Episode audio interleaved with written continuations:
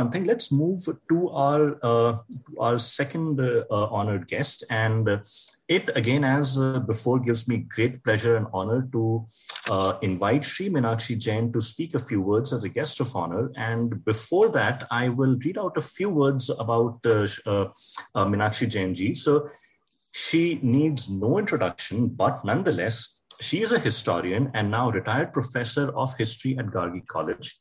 Uh, she was awarded the Padma Shri in 2020. And among her notable works are Parallel Pathways, uh, a book on, uh, it's, a, it's a book of essays on Hindu-Muslim relations uh, leading up to, I believe, uh, uh, you know, the middle of the 19th century. Then came a tour de force uh, uh, Rama in Ayodhya in 2013 that uh, still, uh, you know, almost a decade later is uh, one of those landmark books that set uh, and set a narrative and changed a lot of the misconceptions and deliberate distortions that had been perpetrated over the years if that was not enough, then Sati, evangelicals, Baptist missionaries, and the changing colonial discourse that was published in 2016 was an even greater achievement, uh, if I may say so. This was followed by the Battle uh, for Rama, Case of the Temple at Ayodhya, uh, which came out in 2017. And her last book was Flight of Deities and Rebirth of Temples Episodes from Indian History, this was published in 2019, and this is perhaps one of the most saddening books I've uh, I've read in a long, long time. And this is a sentiment that a lot of people shared in, but it was and it is a book that was uh, much needed. Uh, and this also provides me a segue into inviting her to talk on temples, the uh, the rebirth of temples as such, and also why a study of uh, temples is important to understand themes such as the cultural harmony in ancient India. So, with that, Namaskar, uh, Meenakshi Jainji, and uh, please. Namaskar to everyone. Just holding the book makes you realize it's a collector's item. The pictures are absolutely stunning, as uh, Dr. Debroy has pointed out. But text is also impressive because they have gone through all the scholarly works on this subject by historians like Shivaram Murthy and C. Meenakshi, and also luminaries who are experts on art history who are present today. So, to distill all that information that has been written by scholars over the ages and to present it in a manner that a general reader can uh, comprehend is a very, very uh, notable contribution.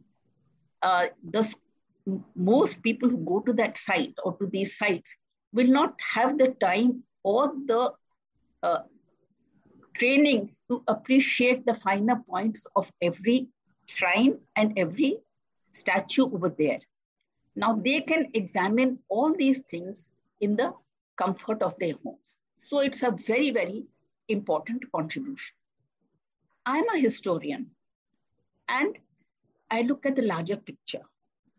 And what I appreciated most about this book was how far it went to correct the narrative that is taught in our schools and colleges.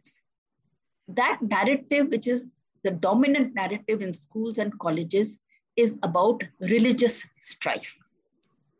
The religions are always at war, and this is the narrative that this book uh, corrects. And uh, I would like to uh, make some points in this regard. One is that Jainism, Buddhism, Hinduism, and all other religions, they had shared common symbols sacred symbols like chakra, like Srivatsa, like uh, uh, sacred trees, people, kalpvriksh, goddesses like Lakshmi, deities like Ganesh. They all sprang from this soil and they were the heritage of everyone. So all these common sacred symbols were the collective heritage of the people and they were common to Jainism, Buddhism, Hinduism. So to go on saying that this was a country which only witnessed religious strife is very wrong. And I'll just give some examples. The Dharma Chakra of Buddha was reminiscent of the Sudarshan Chakra of Vishnu. Buddha's pad were worshipped, so were Vishnu's pad. Buddha was later assimilated as an avatar of Vishnu. Balram and Vasudev were regarded among the Jains as of 63 great eminent personalities. So there was so much sharing and mingling. And I just give some more examples. In early Jain sacred architecture, there were tablets of homage that were made. They are called ayag pattas. Now, most of them have been found in a place, Jain mound Kankali Tila at Mathura. It was thought that ayag pattas were a Jain contribution. But Anton Führer, who excavated a Buddhist site in Ramnagar, found Buddhist ayag pattas at Bareilly. So to say that Jainism and Buddhism and Hinduism were always at war is not correct. Second point, stupas. We associate stupas with Buddhism. But Jains and Ajivikas also had stupas. So there is at Mathura, uh, fragments of an inscription have been found which talk about a Jain stupa. And the Jain and Buddhist stupas were so similar to each other that the uh, Kushan ruler Kanishk, he is actually said to have worshipped at a Jain stupa, thinking that it was a Buddhist stupa. So these kind of books, they emphasize that there is harmony and they're learning from each other. They have given the example of uh, Chalukyas learning from Pallavas, though they were politically at war. And this is a theme that runs through Indian history. You know, the same workmen, the same artisans, the same craftsmen, they were the same people who were making shrines and sculptures for Buddhists and Hindus. So it was not that the Jains had their special uh, sculptors, architects, and the Buddhists had their own, and the Hindus had their own. It was not like that at all. Now, uh, the other thing that I want to say is that religious structures of Buddhism, Jainism, and Hinduism always existed alongside. Gurpreet and Bharat have given the example of the Shore temple, where two Shiva shrines and a Vishnu shrine were existing alongside. That is repeated all over the country. And I just give uh, two, three examples. At Ellora, the most important shrine is the Kailash temple. But total, there are 34 cave temples at Ellora. Of them, 17 are Hindu, 12 are Buddhist, and 5 Jain. So this pattern of shrines existing alongside is repeated all over the country. At Deogarh. Deogarh was a temple for the 10 avatars of Vishnu. But over there in that temple, we have Shiva, uh, sculptures of Shiva. We have the Pandavas depicted over there. And at that site, we also have so many Jain temples. So this is one point which I liked very much in their book, that the temples of various gods, deities are existing alongside. And at Khajuraho, the Jain ministers and the Chandela kings built their temples at the same site. And the temples from the external appearance was so similar that one could not make out whether it was a Jain temple or a Buddhist or a Vishnu temple or a Shiva temple. And the last point that I want to make is that all these sacred shrines, the donors were ordinary people. It is really amazing that before the coming of the Gupta period, such fabulous temples were the contributions of individual people, common people from all walks of life.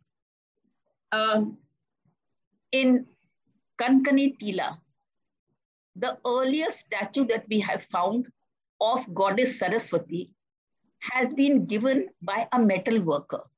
How do we know that? Because there's an inscription at the base of the temp- of the statue in which he says that I'm so and so, this is my profession, and I'm giving this thing. So again, this flies against the dominant narrative that religion was a means of exploitation of the common people by the people at the top.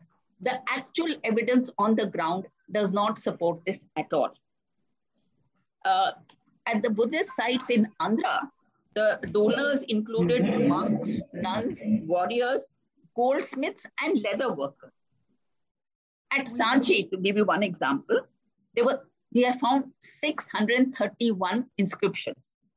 Only three have some connection with royalty. The, the donors are weavers, merchants, stonemasons, and ivory workers who had come from Vidisha. They carve a gateway and they gift that to Sanchi. And on that gateway, they've given an inscription that we are from Sanchi, we are ivory workers, we have carved this, and we're donating it to uh, the, uh, the shrine. And the same thing at Nasik, only of the 23 caves, only two are some way associated with royalty. Last point that I want to make is that at Mathura, none of the statues that have been found so far have been associated with royalty. They're all the gifts and the donations of ordinary people. The Katra steed, uh, steed image of the Buddha is one of the most beautiful images of Mathura art. It is given by a lady whose name is given over there.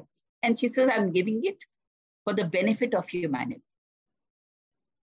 The Bala Bodhisattva is a gift it's a huge statue. It is the gift of a bhikshu along with his parents, his teachers, and students.